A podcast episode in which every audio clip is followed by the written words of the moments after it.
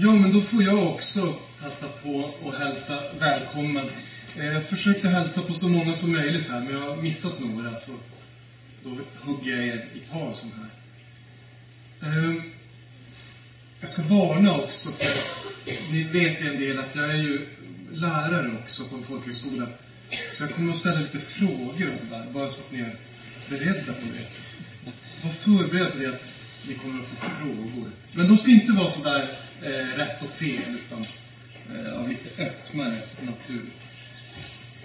Jag skulle vilja börja med att vi knäpper våra händer tillsammans. Och så ber vi. Käre himmelske Fader. Vi tackar dig för att du har kallat oss, omvänt oss och gjort oss till dina barn. Du vet att vi inte alltid uppskattar och tänker på vilken nåd det är att få vara dina barn. Hjälp oss att glädjas än mer åt det. Och hjälp oss att tänka på den kallelse vi har varje dag, var vi än befinner oss. Vi ber att du ska sända din heliga Ande i våra hjärtan och uppbygga oss idag. Samla oss kring ditt ord.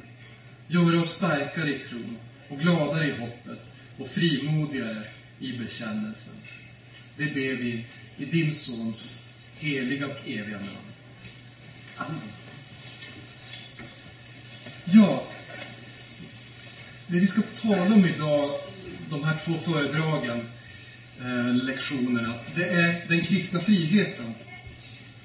Och då kan man ju tycka att titeln på det här första föredraget är väldigt konstigt.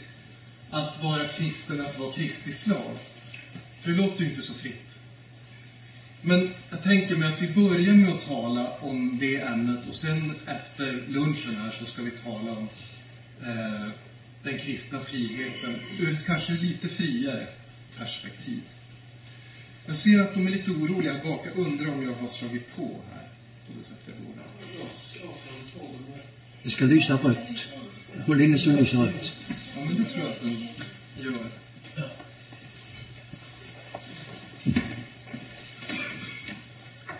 jag hörde, det var en, en eh, föreläsningsproffs som talade om det, att eh, på alla föreläsningar så säger folk, nej jag behöver ingen mikrofon. Och sen är det ingen som hör något. Så ni får, ni får vifta lite grann om ni inte, om det är för tyst. Ja, jag tänkte att vi skulle börja med ett ställe från Romarbrevets sjätte kapitel. Då står det så här. Medan ni var syndens slavar var ni fria från rättfärdigheten.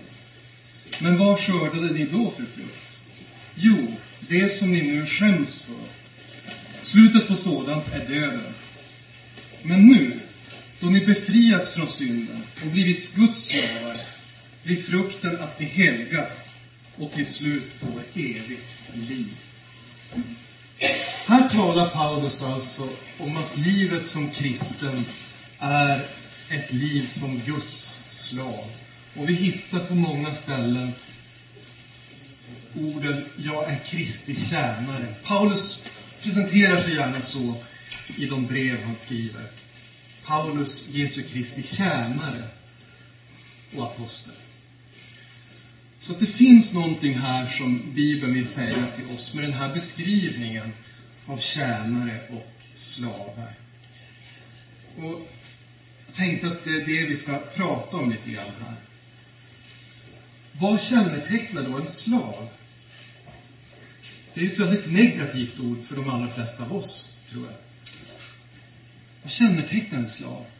En slav är ju ofri. En slav är inte fri. En slav har en herre, talas det om i Bibeln. Och under mänsklig slavhandel så hade slavarna ofta en ägare.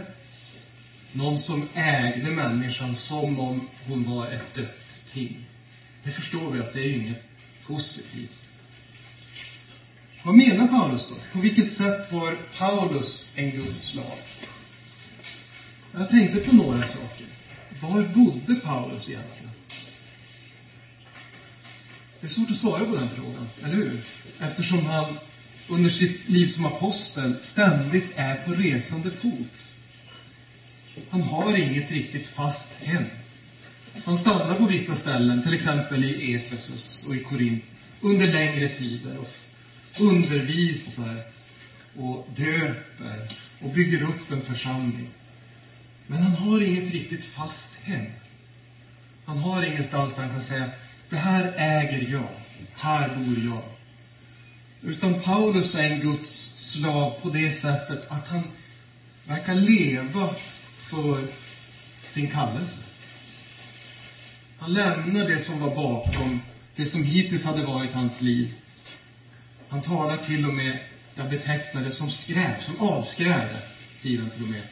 Det som jag förut har ägnat mig åt. Jag lämnar det bakom mig. Min stora iver som farisé, jag lämnar det bakom mig. Det är inte värt någonting. Och nu vandrar jag med Jesus. Vad talade Paulus om när vi läser hans brev? Inte så mycket om vädret, eller hur? Och inte så mycket om samhället sådär i allmänhet. Han talar väldigt, väldigt mycket om Gud. Han talar väldigt mycket om Jesus. Han talar väldigt mycket om vad det innebär att vara kristen.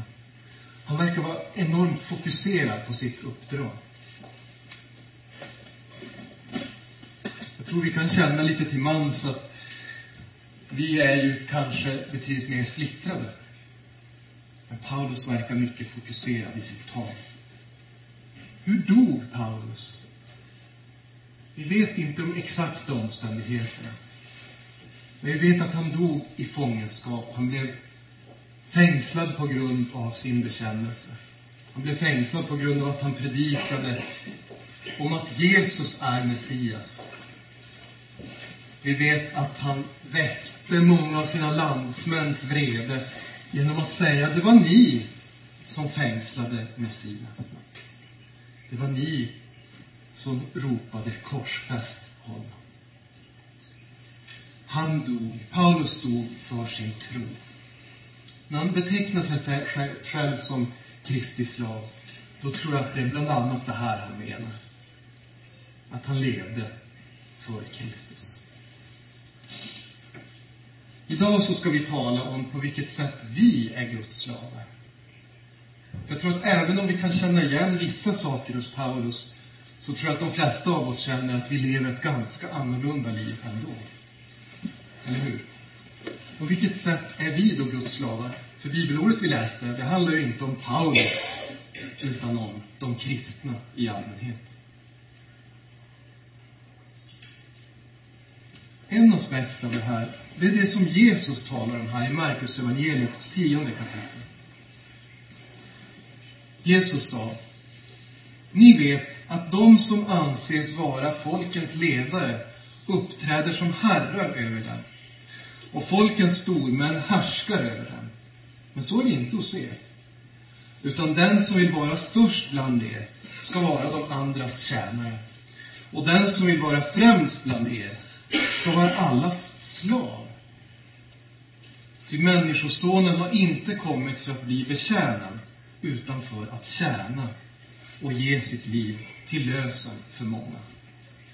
Här är Jesu ord, så kommer de här orden tillbaka. Den som vill vara främst bland er ska vara allas slav. Det är väldigt intressant. Vi kan ju säga också att en av anledningarna till att Jesus säger det här, det är ju att lärjungarna, de bråkar lite grann med varandra om vem som är den bästa lärjungen. Och Jakob och Johannes, deras mamma till och med söker upp Jesus och säger, du Jesus, mina söner, alltså de är ju rekorderliga, kan inte de få sitta på din vänstra och din högra sida i himmelriket? Det, det, det, det är okej. Okay. Det fanns en konkurrens mellan de här lärjungarna. Och så säger Jesus så här. Men det gäller inte bara lärjungarna, utan också oss. Den som vill vara främst bland er ska vara allas slav. Det här gäller dels kyrkans hierarki. Hur ska man bygga en församling? Hur ska man bygga en kyrka? Om man ska göra det med Jesu ord i minnet. Han säger också så här på ett annat ställe.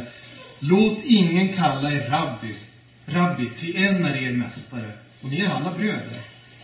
Ni ska inte heller kalla någon på jorden er fader, ty en är er fader, han som är i himlen. Ni ska inte låta någon kalla er lärare, ty en är lärare, Kristus. Den som är störst bland er ska vara de andras tjänare. Det här är någonting som ska hjälpa oss i kyrkan när vi funderar på hur vi bygger vår organisation. Den som får ett uppdrag i kyrkan, den får det för att vara de andras kära. Så säger Bibeln. Inte för att bestämma över dem. Annars kan vi tänka så. Nu har jag fått en kallelse här, kanske, säger vi. Jag ska vara pastor i en församling. Kan vi tänka. Härligt. Nu ska jag få bestämma det jag längtar efter. Nu ska jag styra och ställa. Nu ska vi göra om allt. Men det är inte kallelsen. Kallelsen är att tjäna de andra. Vad behöver de? Det ska jag tänka på som pastor. Även sinsemellan oss kristna ska vi fundera på det här. Vad innebär det att vara varandras tjänare? Ja, i församlingen och i kyrkan så innebär det kanske att inte alltid hävda sin rätt. Det är annars någonting som man får lära sig nu i skolan. Det är viktigt att stå upp för den du är. Och det är viktigt att ta plats. Och det får många barn med sig i sitt utvecklingssamtal. Du är duktig sådär, men jag skulle vilja, säger läraren, att du tar mer plats. Det är så många andra som tar mycket plats. Du måste också ta mer plats, säger läraren. Och i arbetslivet så tror jag många av oss har varit på utvecklingssamtal. Där kanske det heter medarbetarsamtal. Och då gäller det att förbereda sig, eller hur? Och så skriver man ner en lista. Jag är bra på det här och det här och det här. Och så skriver man ner under året som har gått så har jag presterat det här och det här och det här. Därför ska jag ha högre lön. Samhället uppmuntrar oss att ta mycket plats, eller hur? Och visa vilka vi är och vad vi går för. Men Bibeln talar om att vi ska tjäna varandra. Det finns en viss konflikt där. Det här med att vara varandras tjänare, det gäller dig som är här idag. Jag tror att vi alla, jag har det i alla fall, vi alla har en önskan om att bli sedda. Och vi har en önskan om att få en klapp på axeln och att folk säger du är duktig. Det är förståeligt. Men har vi samma önskan att säga till någon annan vad viktig du är, vad bra att du finns. Jag tyckte det där var ett bra förslag du kom med. Jag böjer mig för det du tycker. Där tror jag alla att vi kan växa som kristna.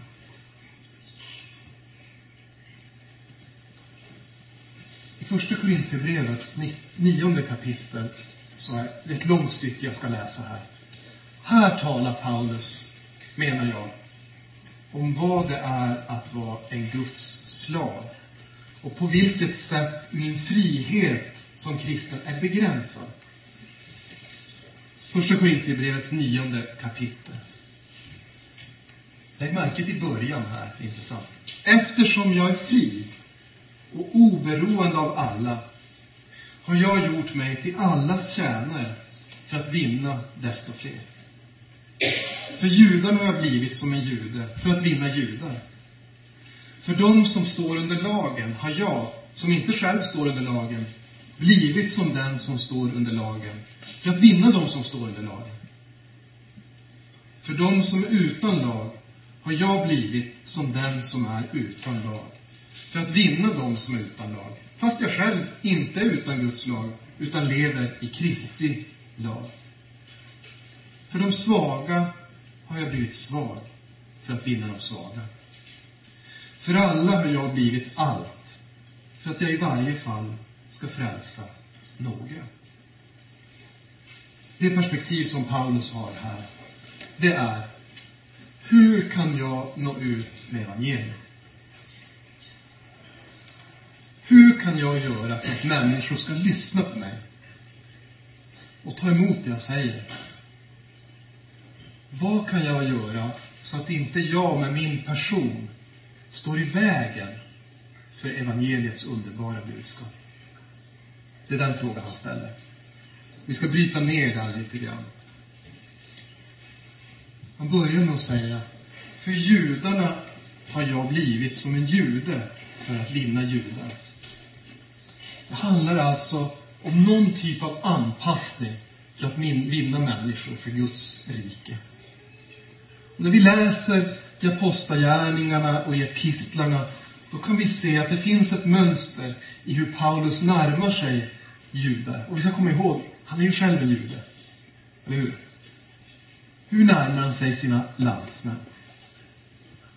när han kommer till en ny ort, en ny stad, då börjar han med att söka upp just judarna genom att gå till synagogan.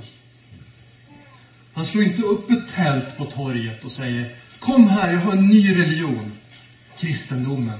Omvänd er från er gamla tro. Han säger inte så faktiskt. Utan han söker upp judarna i synagogan och han visar respekt för deras gudstjänst. Och vi ser på vissa ställen så inväntar han en inbjudan. För det var vanligt när man kom resande att man fick en inbjudan då att läsa ur skrifterna och kommentera det man har läst. Och han väntar på den här inbjudan. Och sen när han har blivit inbjudan, då talar han. Han lägger ofta upp sin predikan på ett liknande sätt. Han börjar med att berätta om, att predika om det judarna redan känner till. Han utgår från Gamla testamentet. Han har det som utgångspunkt. Och så säger han, precis som Jesus sa också, i Gamla testamentet finns ju det här budskapet om Messias. Det är inga nyheter jag kommer med. Ni väntar ju på Messias, säger Paulus. Och jag har goda nyheter. Han har kommit. Jesus från Nasaret. Paulus försöker bygga en bro mellan sig själv och sina landsmän. Istället för att direkt börja med att säga, ja, ni har inte fattat någonting alltså. Det är väl ni kvar i det här gammalmodiga. Det som gäller är att tillbe Jesus. Utan han bygger en bro. Det är till och med så att han i Apostlagärningarnas trettonde kapitel kallar de han talar till söner av Abrahams släkt. Trots att det var lite kontroversiellt, för Jesus hade ju fått förmana fariseerna. Beröm er inte av att ni är barn, barn, barn, barn, barn, barn, barns, barns, barns barn till Abraham. Tjänar ni ingenting på. Sanna Abrahams barn är de som tror. Det här var ju ett problem bland judarna, att man tänkte, i och med att jag är jude så är jag en sant troende. I och med att jag är jude till min etnicitet, jag tillhör den här folkgruppen, då är jag på väg till himmelriket. Det var ett stort problem. Men ändå använder sig Paulus av de orden. Han försöker knyta an till det de är stolta och glada över och till det de redan känner till.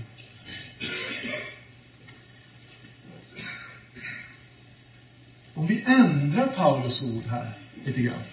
Vi säger så här istället. För svenskarna har jag blivit som en svensk för att vinna svenskar. Vad betyder det då? Paulus var ju jude och ändå säger han att jag blir som en jude för att vinna judar.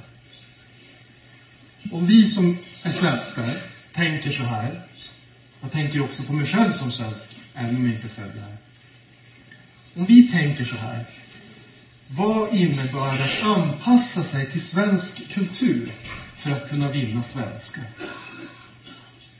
Vad behöver vi som kristna tänka på när vi närmar oss människor för att inte i onödan reta upp folk? Det är en klurig fråga. Här står det diskuterat. Nu ska jag vilja att ni vänder er till någon som ni sitter bredvid och så försöker ni komma på något exempel på det här. Och sitter ni bredvid någon ni inte känner, börja gärna genom att säga Hej, jag heter... Och så uppger ni gärna ert eget eh, riktiga namn. Sätt er närmare om ni sitter för långt ifrån. Se till att alla är med här nu.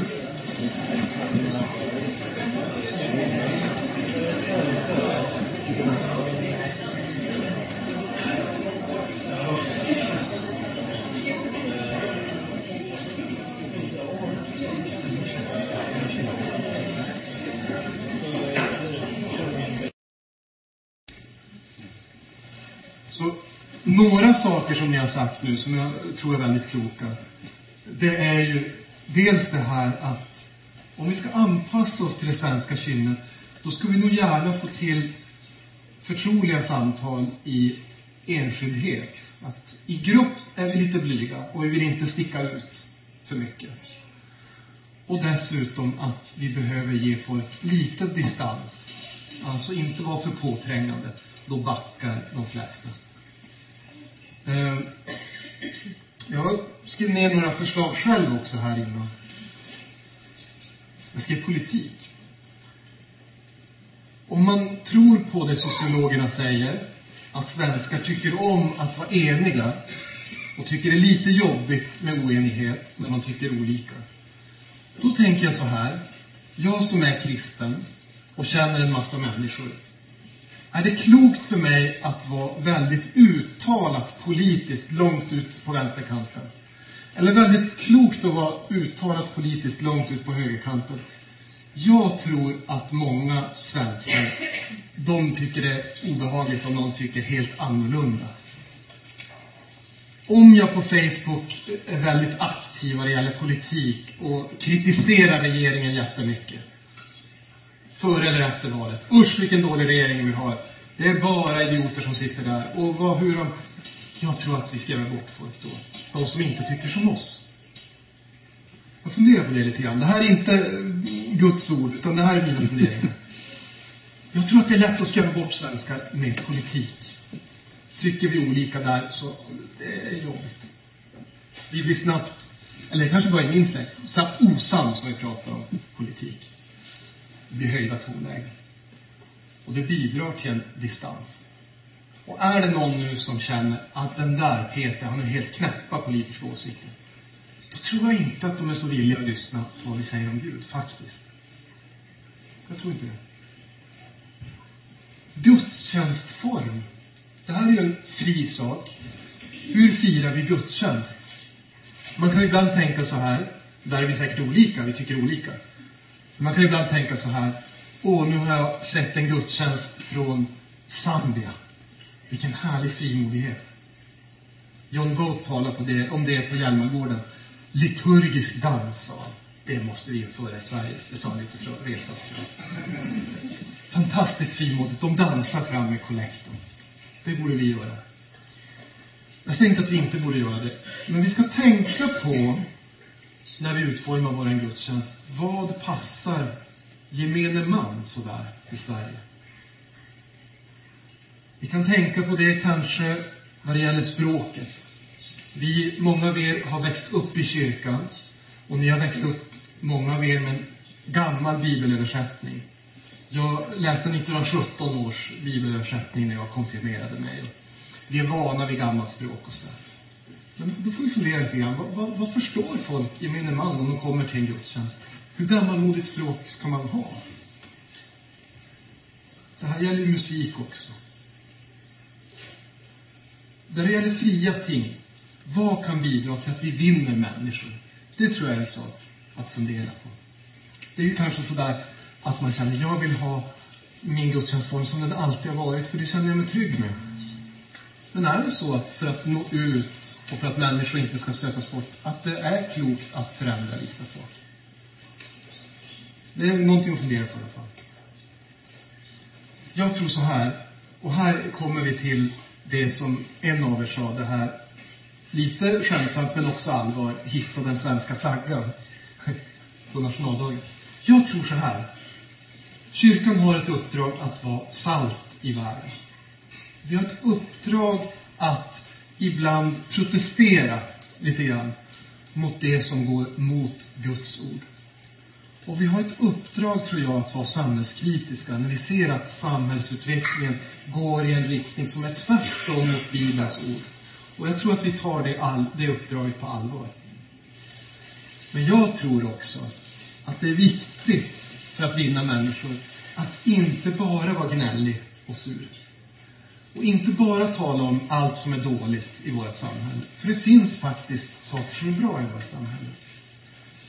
Och nu kanske ni inte håller med mig, men jag tror att svensken i gemen är ganska stolt över Sverige och över sin kultur. Och är man för kritisk, då tror jag att folk blir lite förnärmade. Det är ändå så att vårt samhälle, även om evangelium är nästan helt borttappat, bygger på en kristen värdegrund. Och när Bibeln talar om att vi ska ta hand om de svaga, ta hand om änkan och den faderlöse, och ta hand om främlingen. Ja, men då är det ju någonting som Sverige som samhälle försöker göra. Jag tror att vi som Paulus kan lyfta fram saker faktiskt, som är gemensamt med Bibelns budskap å ena sidan och det samhälle vi har omkring oss. Nu har vi varit alldeles för positiva. Här har vi en, ett inlägg också. Eh, när jag funderar på det här för mig så är Sverige ett land som vill eh, sudda ut många gränser idag. Man vill inte ha några gränser. Man ska få tycka vad man vill, tänka vad man vill, alla åsikter och alla personligheter och alla känslor är tillåtna. Eh, men i det här också så finns det ju dolda regler ändå som man bör följa, Mm. normer till exempel. Och jag tror att när att förväntningarna, vi har alla olika förväntningar på oss. Och som kristna har vi också förväntningar. Och i många situationer så har vi en förväntning om att vi inte ska säga vad vi tycker. När vi sitter i en sån situation, när vi kommer upp i ett samtalsämne och jag säger någonting som antyder på att jag är kristen och att jag kanske inte håller med. Då har jag i några situationer upplevt att då, det är obehagligt. Mm. Folk vänder lite på sig och de förväntar att jag inte ska säga något mer. Mm. För att det där var utanför den. Jättebra. Ja. Vi ska prata lite grann om det nu. Vad kan vi inte anpassa oss till? För det, det som Carro sa här, det är just det här att det finns nog, tycker jag att vi kan konstatera, i den svenska kulturen som säger att man är öppen inför allt, man är tolerant mot allt och alla ska få finnas och tycka som de vill, så är det ändå vissa typer av åsikter som är accepterade. Och där passar vi inte alltid in. Vi ska prata om det. Vad kan vi inte anpassa oss till? Nu har vi pratat om vad vi kan anpassa oss till. Så här skriver Lukas i Apostlagärningarna. Och eh, här är det Paulus som talar. Därför ska ni veta, mina bröder, att det är genom honom som syndernas förlåtelse predikas för er och att var och en som tror förklaras rättfärdig i honom och fri från allt som ni inte kunde frias från genom Mose lag. Alltså, vårat budskap, nu har vi pratat lite grann om vad vi kan anpassa oss till, men vårat budskap är samtidigt exkluderande. Vi säger inte så här. Jag har ett förslag på hur man skulle kunna bli frälst och komma till himlen. Jag skulle vilja presentera en väg som leder till Gud. Utan vi säger faktiskt så här. Jesus är vägen, sanningen och livet. En väg, en sanning, ett liv. Det är genom honom, det är genom Jesus som syndernas, förlo syndernas förlåtelse predikas.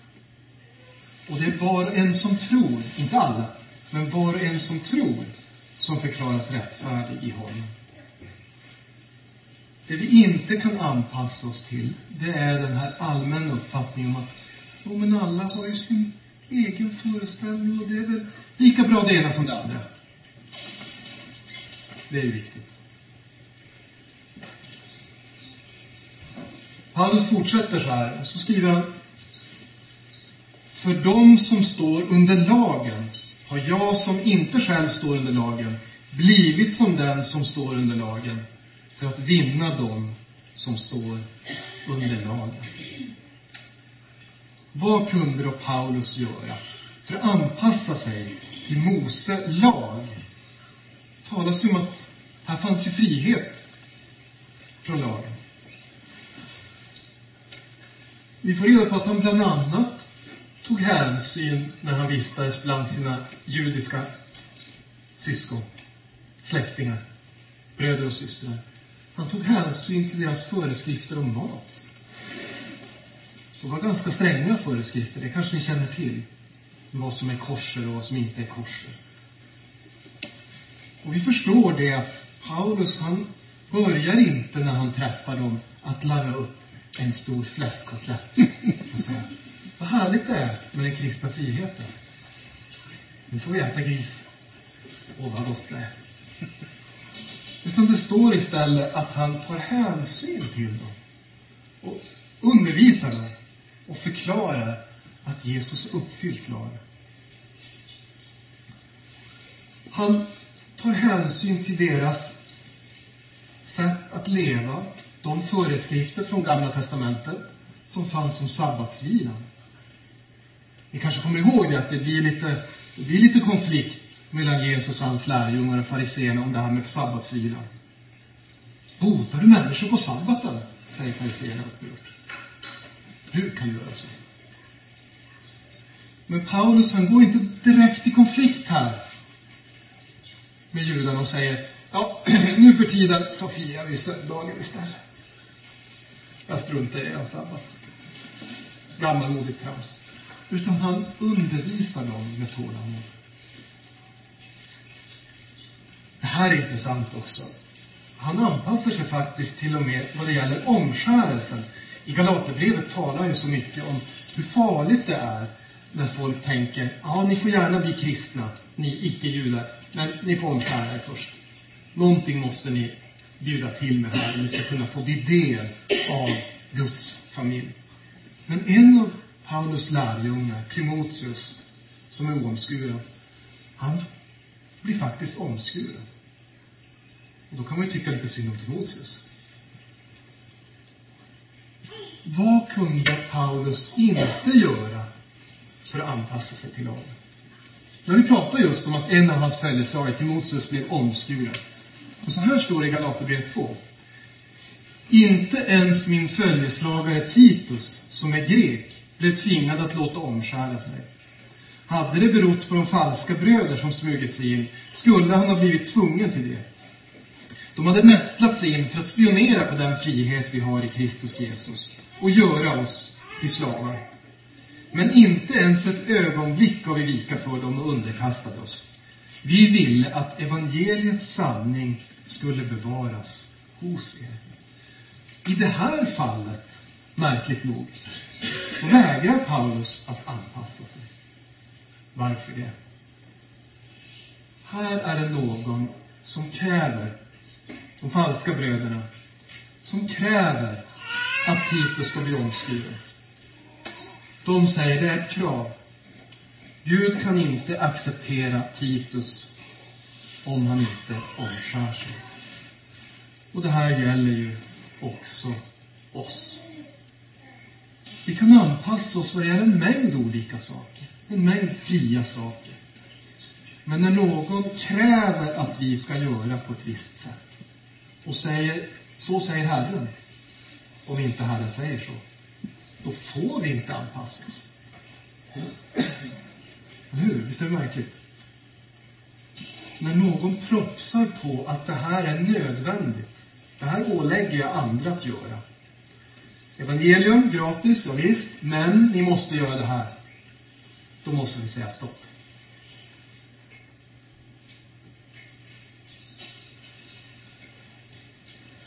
Vilka lagar förväntar sig svenskar att vi kristna ska leva efter? Om vi tänker oss framförallt kanske de som inte tror. Men kanske också andra som tror. Vilka lagar, jag satte inom citationstecken här. Vilka regler förväntas vi följa? Och så tänkte jag då att ni skulle få en ny fråga här. Fundera på någon förväntning som människor har på oss kristna som vi kan anpassa oss till. Alltså någonting som vi känner, det här är inte nödvändigt för mig att göra egentligen. Här har jag frihet. Men där jag kan anpassa mig till andras förväntningar för att inte skapa anstöt. Alltså inte skapa skandal i onödan. Får ni det i läxa här? Vänder till varandra igen. Fundera på det här. Finns det saker som den kristne är fri att göra eller inte, men där vi kan anpassa oss till förväntningar från andra?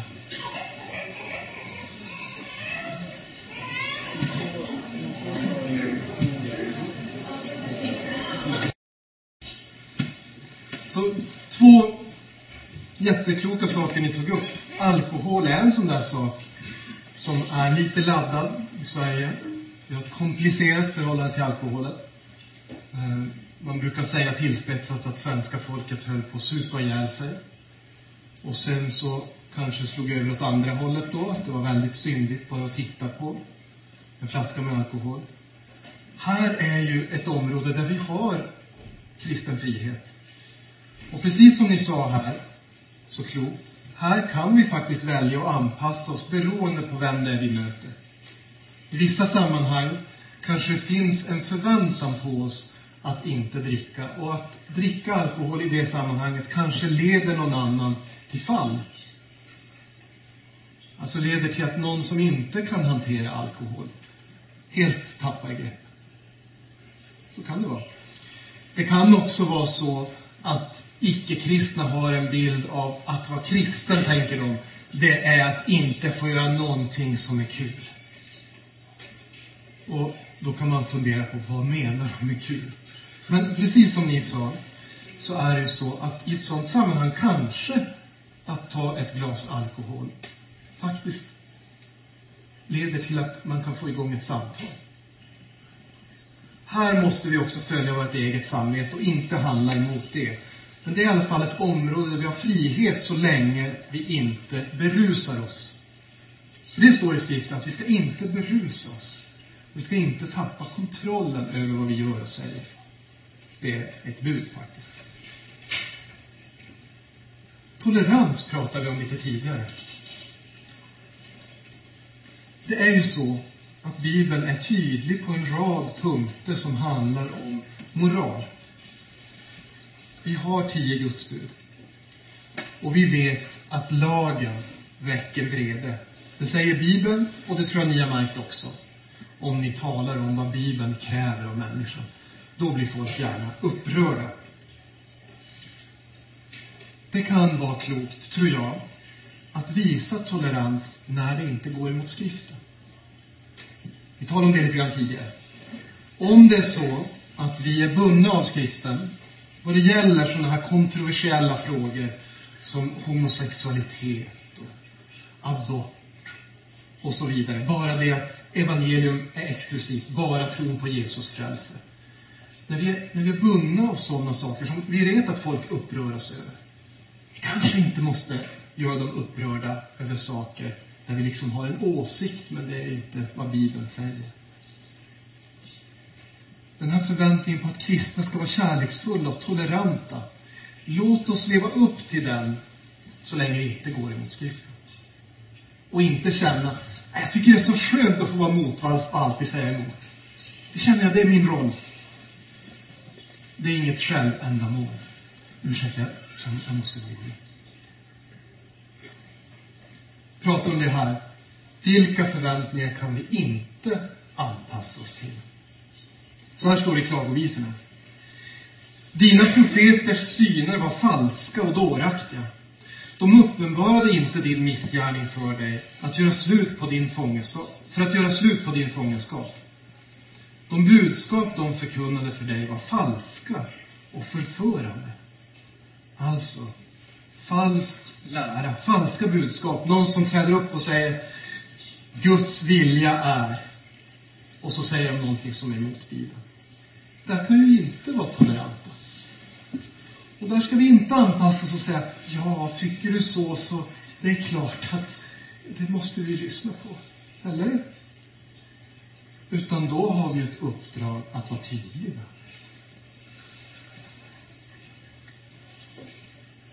Paulus skriver också, för de svaga har jag blivit svag för att vinna de svaga. Nu hinner vi inte diskutera mer, för tiden håller på att löpa ut. Men vi ska ändå tala om vilken svaghet Paulus kan mena. Vad menar man det här? För de svaga har jag blivit svag. Det kan vara kroppslig svaghet. Även om vi nu lever i ett samhälle där det är lagstadgat att man ska ha tillgång till offentliga lokaler om man är handikappad. Så är det ändå så att kroppslig svaghet är ett hinder för människor. Ger vi oss tid till de som är kroppsligt svaga? Eller tänker vi, äh, vi får ju ändå satsa på de som är pigga och kommer. Det är ändå de vi får, vi får inrikta våra ansträngningar mot. Jesus, den gode herden, han gjorde ju faktiskt inte bara så att han ställde sig någonstans och predikade och så sa han, den som är intresserad får väl komma hit. Utan han uppsöker människor. Och han går hem till människor.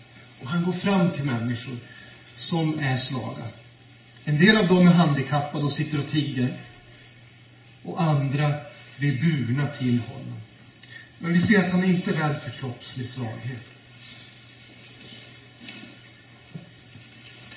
Paulus kanske talar om intellektuell svaghet. Skolan pratar man mycket om att ha en nivåanpassad och individanpassad undervisning. Har vi det i kyrkan? Tar vi hänsyn till de som inte förstår de här svåra orden? Tar vi hänsyn till de som inte kan beta av bekännelseskrifterna? Tar vi hänsyn till de som inte orkar med när det blir för komplicerat? Eller känner vi att vi helst vill imponera på de som är duktiga och smarta och de vill, jag vill att de ska tycka att jag är bra? Tar vi oss tid med dem som inte kanske har så stor förmåga rent intellektuellt? Kanske talar Paulus om moralisk svaghet. Där är ju också Jesus ett föredöme. Han söker upp dem som andra säger, det där är ju en syndare. Det här är ju en du kan inte umgås med syndare. Han äter tillsammans med syndare, säger de till lärjungarna. Kan ni följa Jesus? Söker vi upp dem som är utstötta i vårt samhälle? Har vi tålamod med dem som är moraliskt svaga? Som syndar, inte bara som vi, lite sådär, jag hoppas att ingen ser, utan öppet, så att människor föraktar dem. Är det kanske en psykisk svaghet? Eller en emotionell svaghet? Finns det de i vår närhet som är väldigt känsliga psykiskt? Har jag tålamod med dem? Humöret kanske svänger väldigt mycket.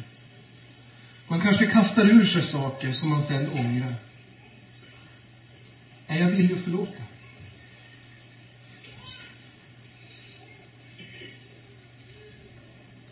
jag villig att tolka allt till det bästa? Eller kommer jag ihåg, nej du sa sådär, du uttryckte det sådär, det kommer jag ihåg, jag var med. Vi människor är svaga på en mängd olika sätt, men det här är i alla fall några exempel. För de svaga har jag blivit svag, säger Paulus. För att vinna dem. Och så avslutar han så här vackert. Lyssna på det här. För alla har jag blivit allt. För att jag i varje fall ska frälsa några. Min egen stolthet, säger Paulus, den är oviktig. Vad människor tycker om mig som person, det är inte viktigt. Det viktiga är att den jag är inte ska stå i vägen för mitt budskap. Jag vill genom Guds ord i alla fall frälsa några. I Filipperbrevet skriver han. Se inte på ert eget bästa, utan tänk på andras. Var så till sinnes som Kristus Jesus var. Ja, vilken uppmaning.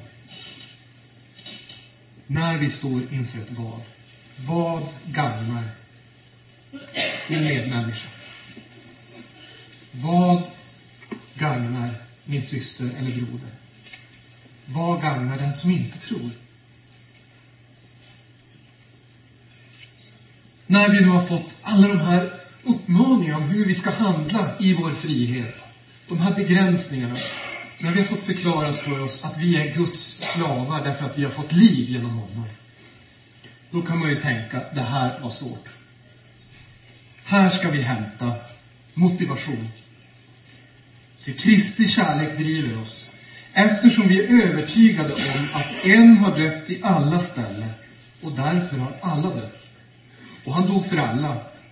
För att de som le lever inte längre ska leva för sig själva, utan för honom som har dött och uppstått för dem. Syftet med mitt liv. Jag har många ungdomar som talar med mig, vad, finns det någon mening med livet? Syftet med vårt liv, det är att tjäna Gud. Jag lever inte längre för mig själv. Jag lever inte för att jag ska tjäna så mycket pengar som möjligt. Eller bli så känd som möjligt. Eller bli så uppskattad och omtyckt som möjligt av så många som möjligt. Nu har jag dött, min gamla människa. Och jag lever för Jesus. Kristi kärlek driver oss. Amen.